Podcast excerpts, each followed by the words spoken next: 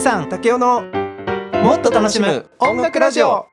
毎度おなじみもっと楽しむ音楽ラジオミスチル素人竹雄ですおミスチル大好きズーさんですはいということで、えー、と今回はちょっと雑談会ということではいはいそのミスチル大好きなズーさんにうんミスチルを語り尽くしてもらおうと思ってお りますどういうこと、 34年前なんですけど、うん、車の中でその永遠とズーさんにミスチルの話をされたことがあってこの人どんだけミスチルについて語れんねんと思って恥ずかし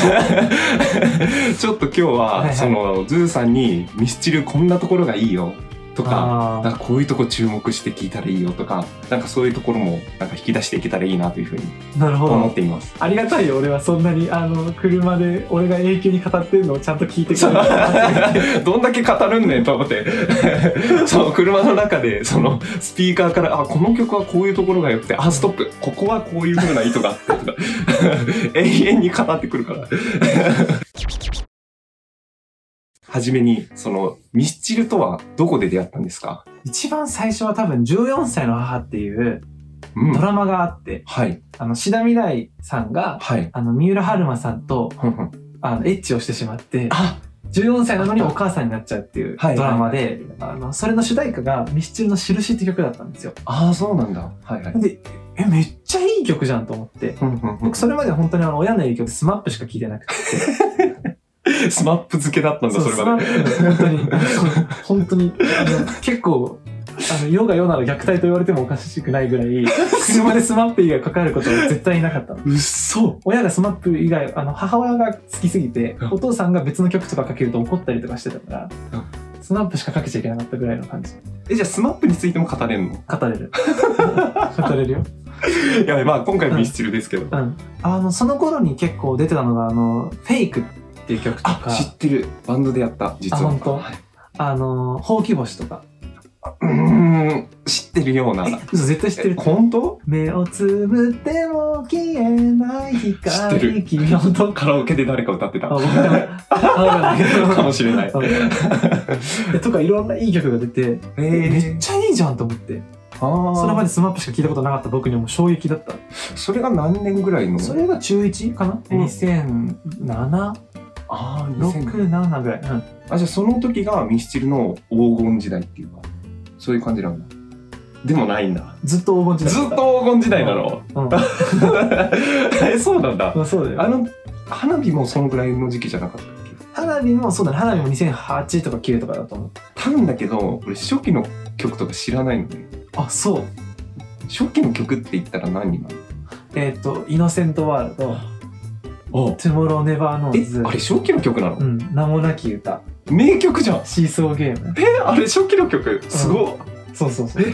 あもうなんかデビューした当初からそういう名曲をずっと生み出してたんだえっとね、売れる、本当にバカ売れしたのは、やっぱりイノセントワールド、クロスロードっていう曲とからへんで、うんブレイクして、うんうんそっからはでもずっと売れてる。えー、それが何年その大ヒットしたアルバム「アトミック・ハート」が出たのが1994年、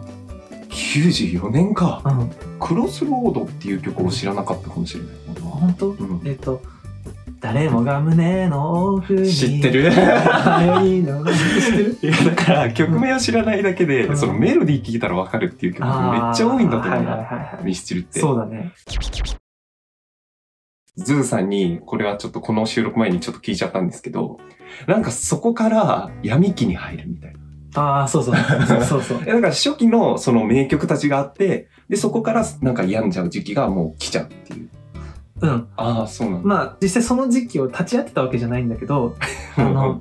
だけどあの生き物の中に水野良樹さんとか、う んそういう大ファンの方のお話によると、うん本当にもうアトミックハートの時にミスチルを好きじゃない人間はこの世に存在しないんじゃないかっていうぐらいバカ売れしたんだってへえその当時の高校生たちのにとって、へえそうなんだ。うん、でだから水野良樹さんは音楽が好きだったから、うんミスチル好きだ大好きなのにミスチル好きってみんなに言うのが恥ずかしかったぐらい入れてたんだって あ、そうなん だ。そう本当にもうその時期もう多分きっとそうするとさもうメディアとかもまあ「桜井さん!」っていう感じじゃんああ、そうだね。それと対照的に桜井さんの気持ちはなんかどんどんおなんかね闇に沈んでいったのかなっていう感じがしててそのあーアトミックハートっていうめっちゃ売れたアルバムの次に出した深海っていうアルバムではい、鬼暗い曲を連発したの。それ次のアルバムだったのそう深海、うんなんか全然違うよねなんか売れ線じゃないっていうかさなんか聴いてる感じあそうそうそう。だよね、うん。えなんでそうなったんだろうおねかしいよね。 えその深海では名曲はあるのそのみんなが知ってるみたいな曲もう新刊を出すタイミングでは「ツモロネバーノーズ」とかっていう大ヒットシングルが生まれてたんだけど、うんはいはいそれをアルバムに収録せずあ結局バカ売れした中で言うとうもう名もなき歌っていうのと「花」っていうのと「マシンガンを放せ」っていう3曲しか入れなくて、基基本的にだからもう暗いテイストをわーって貫いたアルバムあーなるほどねただそれも当時ファンの中ではもう踏み絵的なあの不明的なこの暗 い部分の桜井さんも愛せないと本当のミスチルファンとは言えないよねっていうぐらいのあのええ感じだったらしいよ。あだからこのアルバムを愛した人こそ真のミスチルファンだそうそうみたいそうなそうそう。ええ面白い 深海がそういう使われ方をしてたんだ、うん。イノセントワールドとか、うんうんうんあとは初期の名曲抱きしめたいとか、うんうんなんかそういうなんかこうバラードとかを期待して、甘々バラードみたいなのを期待した人は、くるなんかこそっうか尖りすぎじゃないみたいな。はいはいはいもう音の音音像からして、ああそうなんだなんていうかこう人を甘いロマンスに落とす落とすような曲は一個もない感じの音像。音像っていうとどういう、前は小林武史さんのエレピとかがすごい前面に出てて、小林武史さんとはえ 検索小林武史さんはごめん、えっと、ミスチルの、え5人目のメンバーとも言われたりするような、はえっと、ミスチルをもう初期からずっとプロデュースしてきてるプロデュ音楽プロデューサーの人で、へえそうなんだそう、はい桜井さんは、だからアコギで、こういう曲持ってきましたっていう状態のものを、うんもちろんバンドの人4人で一緒にやるんだけど、うんうんうん5人目の結構小林武史さんがいろんな、あの、イントロを考えたりとか、そうなんだ時にはコード進行をもっとこうしたらいいんじゃないとか、へーいろんなことを多分口出してて、そのどこがどこがっていうのはさすがに僕たちは知ることはできないんだけど、うんうんうん相当影響を与えてる人。へえ知らなかったそんな方がいたんだそうそうそう。例えば、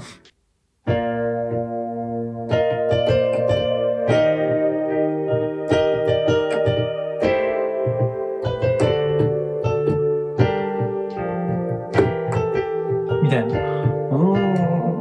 これ、あの、抱きしめたいっていう曲のイントロ。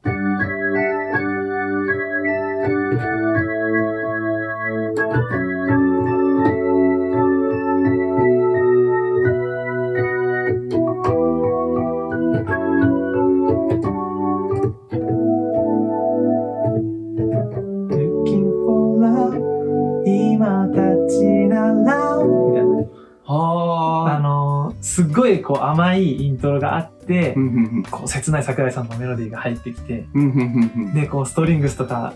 と混ざり合って極上のポップスあを生み出してた「アトミックハート」っていうアルバムからうんうんうんするともう本当にギタージャギーンみたいな感じの音像なのよへえドラムとかももう歪んでんじゃないっていう感じストッバーンツッツッバッツッツッバーンみたいなあ感じ全然違うし歌詞も本当に闇が深いしああそうなんだでそれもまたかっこいいわけだけどねああなるほどえでもそこからまた2007年にはもう名曲を生み出していくわけだよねうん、だ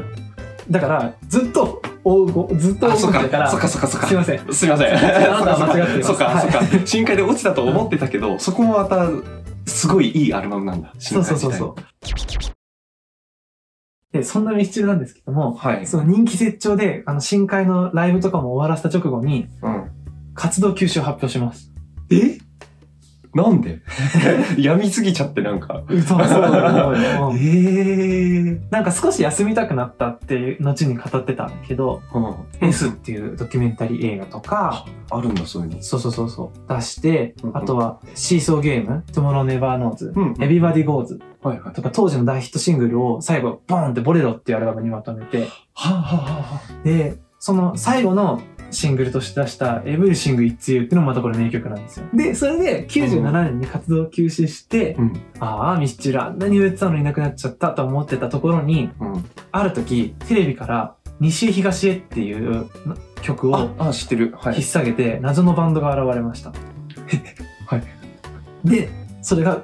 ミスチルだったの嘘で活動再開した最高 ファン歓喜ファンから 本当に、えー、そうなんだうんえっとで西へ東へと復活したはいはいはいミスチルが、えっと最初に出したアルバムは「ディスカバリー」ってアルバムなんだけど「うんうんうんまあ、光の殺法へ」とか、うんうんうんあのシンプルとか本当いい曲いっぱいでこのうん「復活のディスカバリー」ってアルバムに入ってる曲だと一番名曲は「終わりなき旅」ああ知ってると思ううん、多分 めっちゃ聞いた ことある歌ってもらっていいえ閉ざされたドアの向こうに新しい何かが待っていあー知ってる知ってる知ってるよかった知ってたあ知ってよるかったこれ もうあの高ければ高い壁の方が登った時気持ちいいもんなまだ限界だなんて認めちゃいないさっつってえ転調してもっと高い気になる っていううあおの桜井さんの喉の限界も超えていく っていうーけ限界超えたろ超えてい く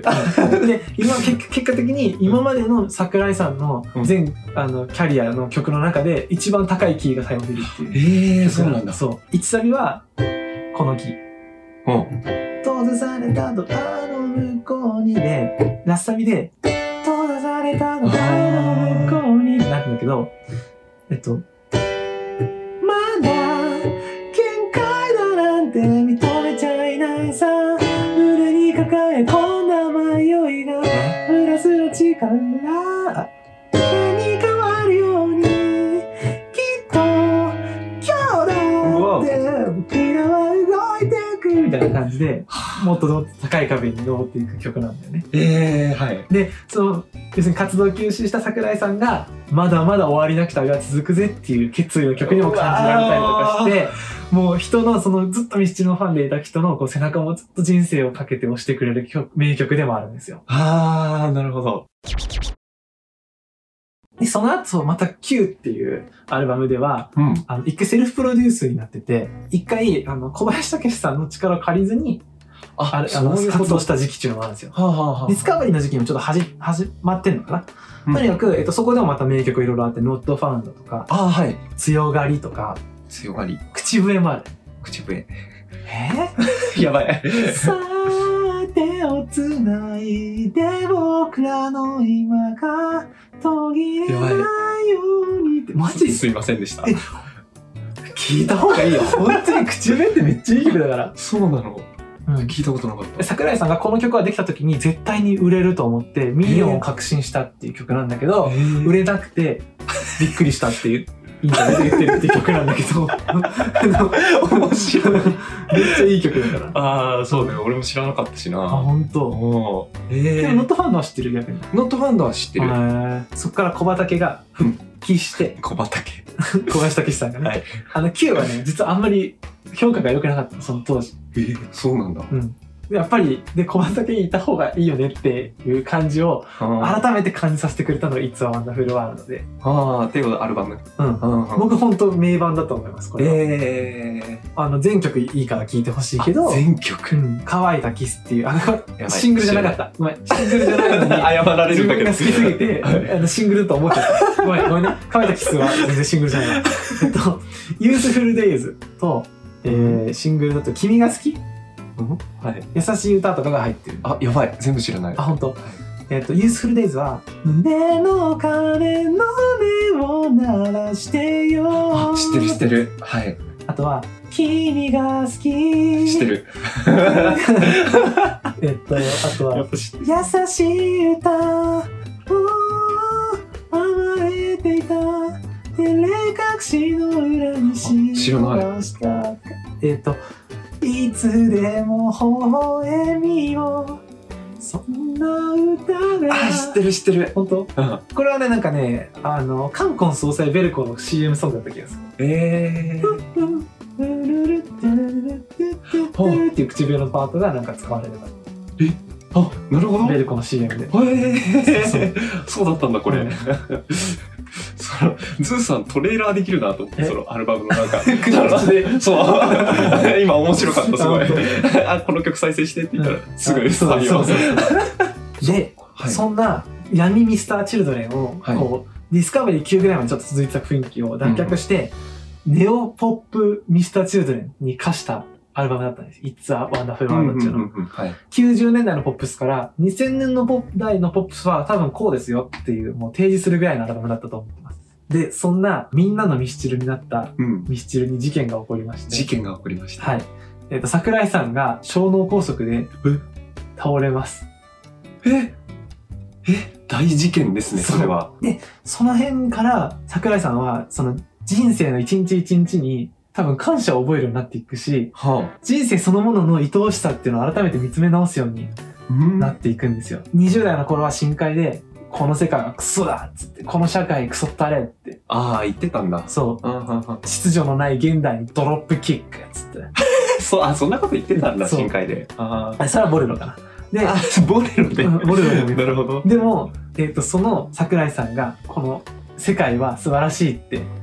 お、あの、まあ、It's a Wonderful World っていうアルバムでもそうんのタイトルついてるけど、もっと素晴らしいと思えるような曲として、復帰シングルとして出したのがヒーロー。あのね、子供がいるからね、桜井さんは。で、その子供のヒーローになりたいっていう曲。まあさ、自分が小脳梗塞になっちゃったらさ、ここの子。供を大人になるまで育ってあげられるかなっていうこととかまで考えちゃうよね。うん、うん、そうだね。で、まあだから、その後も、まあ、小脳梗塞とかあったけど、うん。その後もまあ、えっと、I Love You ってアルバムとか、うん。ホーム、スーパーマーケットファンタジー、うんセンス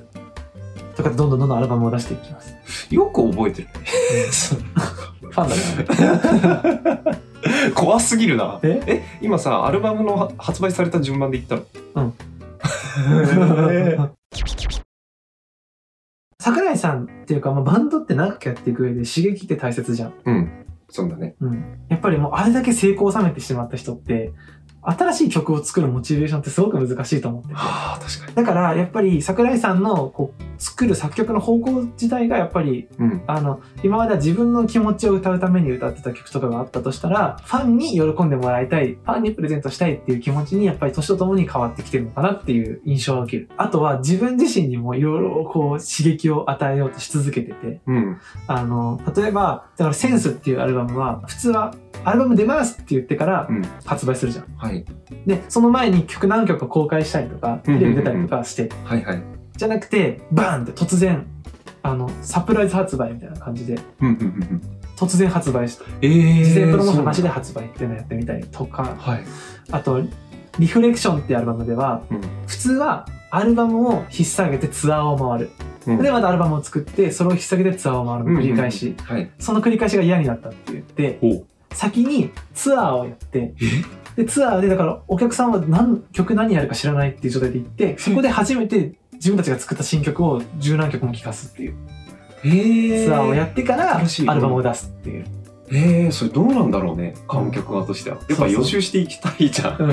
んうんでしょ ポカーンとしながら聞くからうん、だから桜井さんもだからこのあこれは受けてるなとかっていうのを感覚あーもをう感じながらなるほどね久しぶりにやれたみたいなあ売れーる前って実はそうじゃんあそうだね誰アもマ聞いチてュアくれバないンかドらってそううんあの割と曲温めてから音源作るじゃん、うんうんうんその感じをもう一回やったっていう感じあとはこう「光のアトリエ」っていうあのああ朝ドラ朝ドラの曲あーこの時期とかはあのアコーディオンのあのチャランポランタンっていうああ知ってる知ってグルるープのあの人と一緒に演奏しえてツアーそうをな回っんただりことれかあはーいそういろんなこうやつやっててあうんの最新の「サウンドトラックス」ってアルバムなんかはうん刺激が欲しいなと思ってたらあのギターの田原さんがはいロンドンでレコーディングしないかっつって、ほはいサム・スミスっていう人のあのあーアーティストの,、あの音像が好きらしくてはいはいであの音で撮ってくれる人のところで撮ろうって言ってへえでロンドンに行ってはいアナログレコーディングデジタルでワブを撮っていくんじゃなくて、はいあのカラカラカラカラカラってテープに録音していくっていうええ感じで撮ったりとかしてるへえそうなんだとか、ほんと常に刺激を求めて。で最近の、うんあの、ミスチューのうん僕の思う評価ポイントというか、うんとしては、えっうと、ん一つは、死を意識した曲がめちゃめちゃ増えてきた。へえ桜井さんももう今50代で、うんうんうん自分の人生が始まりより終わりから数えた方が早いっていうのをすごい意識してるみたいで、うんうんうんなんか最近は仏像にも興味が出てきたんだって。ええそうなの仏像とか見てこう、人生に思いを馳せたりとか、先人のこう、文化に思いを馳せたりとか、ちょっと落ち着くんだって。うんうんで、あの、前はやっぱり恋愛とか、人間関係とかをこうえぐるような歌詞っていうのがもう本当にミスチルの魅力だったんだけど、新しくやっぱりドキュメンタリーフィルムっていう曲とか、サウンドトラックスに入ってる最後のメモリーズっていう曲ほう。とか、一緒に暮らしてたあの恋愛の相手、まあ、うん結婚の相手がうん先だった人の気持ちほう。とかをすっごい感じる曲が増えてきて、ああ。あの、死んじゃったけど私は今でも好きだよみたいな歌詞が多いの、最近、桜井さん。ええ、そうなんだ。うん。なんかもう曲名からもフィルムとかメモリーとか。そうだねなんか感じるようね、んそういうこと。でも、やっぱり僕が思うのは、そういう曲の方がいい曲っていう。ええ、あ、歌詞としてってことそうだね。うんうんなんか、あの、本当の桜井さんの気持ちが詰まってる気がするし、ああ。なんるほかど、ね陳腐じゃないっていうか、あーはーはーはーうんなんかその小脳梗塞になっちゃってからそのファンのためにっていうので書いてたけどまたそれが自分がこう思う自分がこうしていきたいとかなんかそういう思いに今は変わってきてるっていう。そうだね。はいや、結局やっぱり多分桜井さんは、うんファンのことをめっちゃ大事にしてアルバム作ってくれてるから、あの、すぐアルバムが長くなるっていう傾向もあって、あの、はい、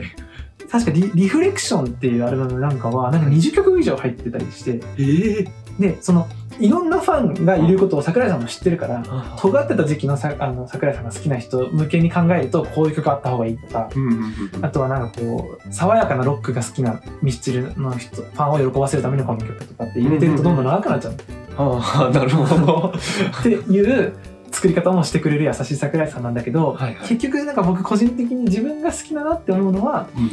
やっぱり桜井さんが自分の気持ちをこう吐露してる歌がうん響くなっていうのは個人的に思う僕の好みと。としてはだから初期で言うと桜井さんは恋愛のソングがやっぱりうんうんバチバチにかっこよかったけど、はい子供の育てる親の気持ちの歌がうん中期はやっぱり響く曲が多くて、ほうほう最近だからもうそれで言ったらさその桜井さんの子供なんてもう独り立ちしてるんじゃないかな、うんうんうんあの桜井海斗君っていう 名前知ってんの。あの今ドラマーとあと俳優として活動してて。ええそうなんだう。ん、あの未来への10カウントっていうキムタクのドラマで生徒役もやってたんだけど、マジで。うん、かっこいいみめっちゃイケメンだから桜井さんかっこいいもんね、めっちうんゃ。かっこいい衰えないかっこよさずっとある、そうなんか。ででも海斗君は多分今一人暮らししてんのかもしれないもしかしたらあで2人になった時にどういう気持ちを桜井さんが持ってるかっていうのを感じる曲いっぱいあってさそういへうードキュメンタリーフィルムとかねーあなんかそういう曲がすごい響くなー。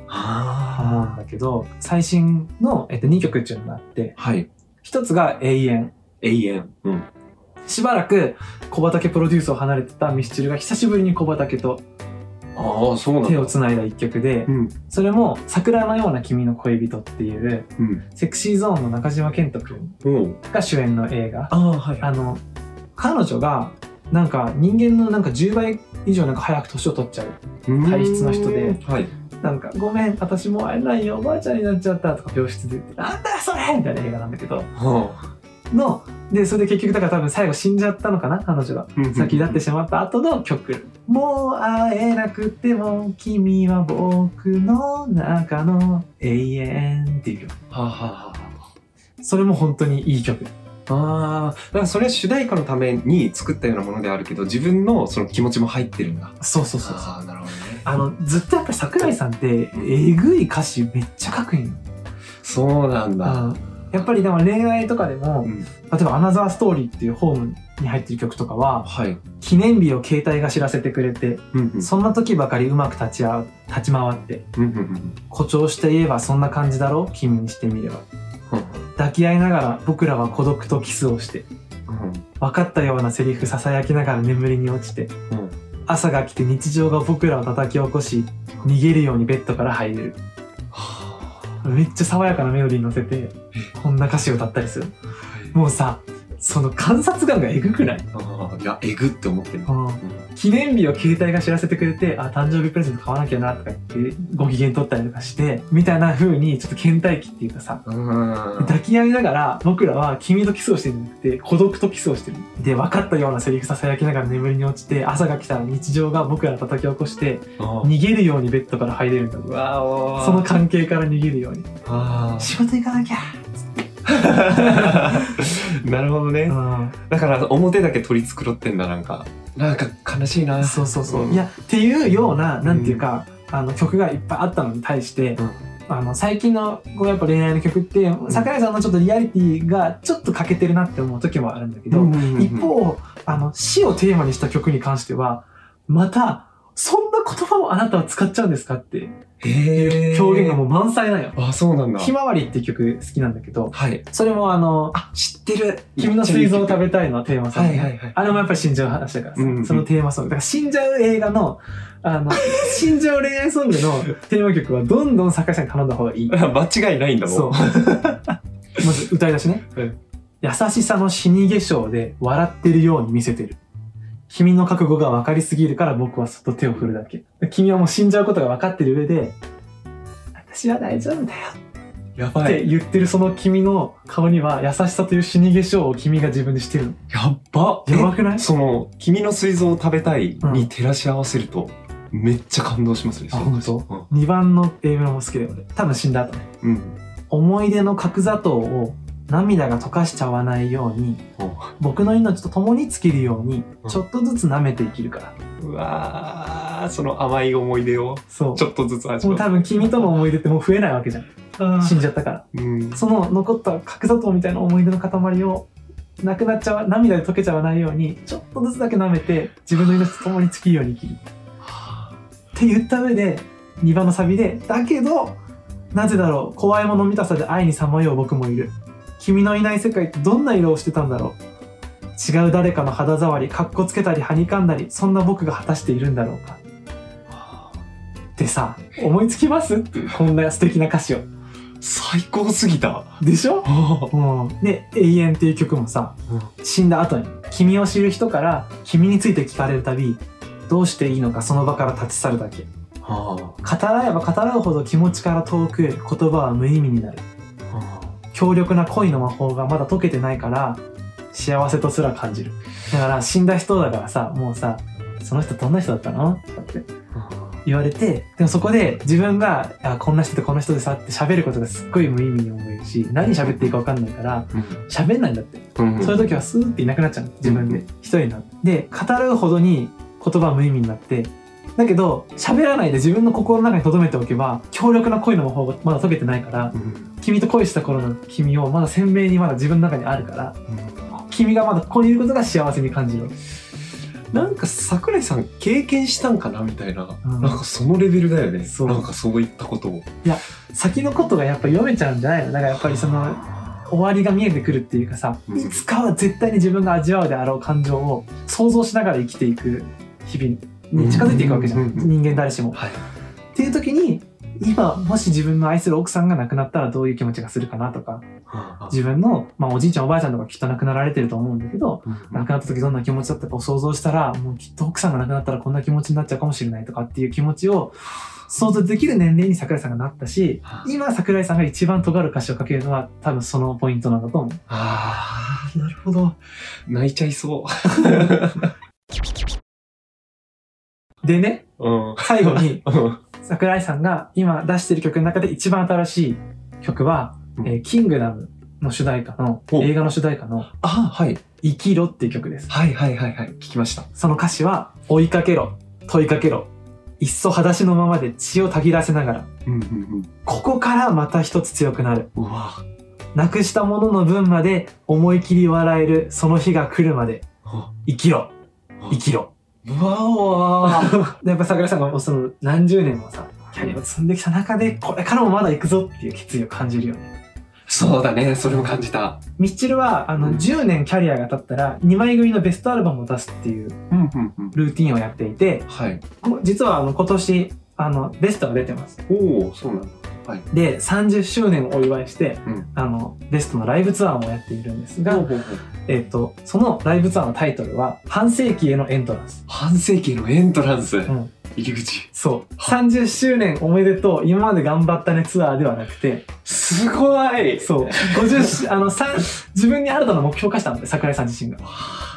あの50周年けやるぞっていう気持ちをツアーのタイトルに込めることで自分のこうなんちゅうのあのケツ叩くというかいうライブツアーのタイトルなんですよこれからも楽しみじゃないですか楽しみです、 そうもっと今までのも聞きたくなったしもっとこれからのも聞きたくなりました、うんうんうんズーさんがこの後仕事がありまして ちょっともう すぐに出なきゃいけないのうでんちょっとこれで今日終わるんですけどまだまだそうねこれからもミスチルの話取り上げていきたいねもうね、あの小畑さんの技とかね、あーなるほど三田田原さんの超絶プレイとかね、そうだ解ね説、音楽的にもしていきたい、そうだね。楽曲解説っていうのね、うんうんはいちょっとまたしていただきたいと思います、そうですね僕もそのミスターチルドレンのミスターチルドレンとしてちょっとミスターアダルトになれるよう はいさすが、滝尾さんですね。さすが竹雄さんですねははいい、ミスチルはファンクラブがあるんですけど、フえァンクラブの,、はいあの名前は、ファーザーマザーです。はあそうなのうん。そのミスターチルドレンの親なんだみんなそえあそうなんだ、う。うん。あだからもう今から僕が聞きまくってうんで。アダルトになってそう。そのファンカファンクラブにも入っちゃ って入っちゃって、入っちゃって、ライブも行って。 うん。ライブも行って、うん。いやわかんないそのぐらい染まるかもしれないと今日思ったうん。ありがとう、はい。はいこんな感じでいいでしょうか。 こんな感じで はいじゃあま ちょったと珍しく台本持って見ずに喋ってしまいましたがちょっと楽しく喋れたと思います。はいそうね、あとミスチルのなんかこう、あの、面白い話とかあったらぜひコメントで教えてください。あーそうねなんかそういうのもそのこんな動画見たいですとかあなんかもう確かにね。そう。ズーさんめっちゃいろいろ知ってるんで、本当に。 ちょっともう皆さんこの動画出してくださいとかあったら、ぜひリクエストお願いします。よろしくお願いします。あと、チャンネル登録も、はい、お願いします。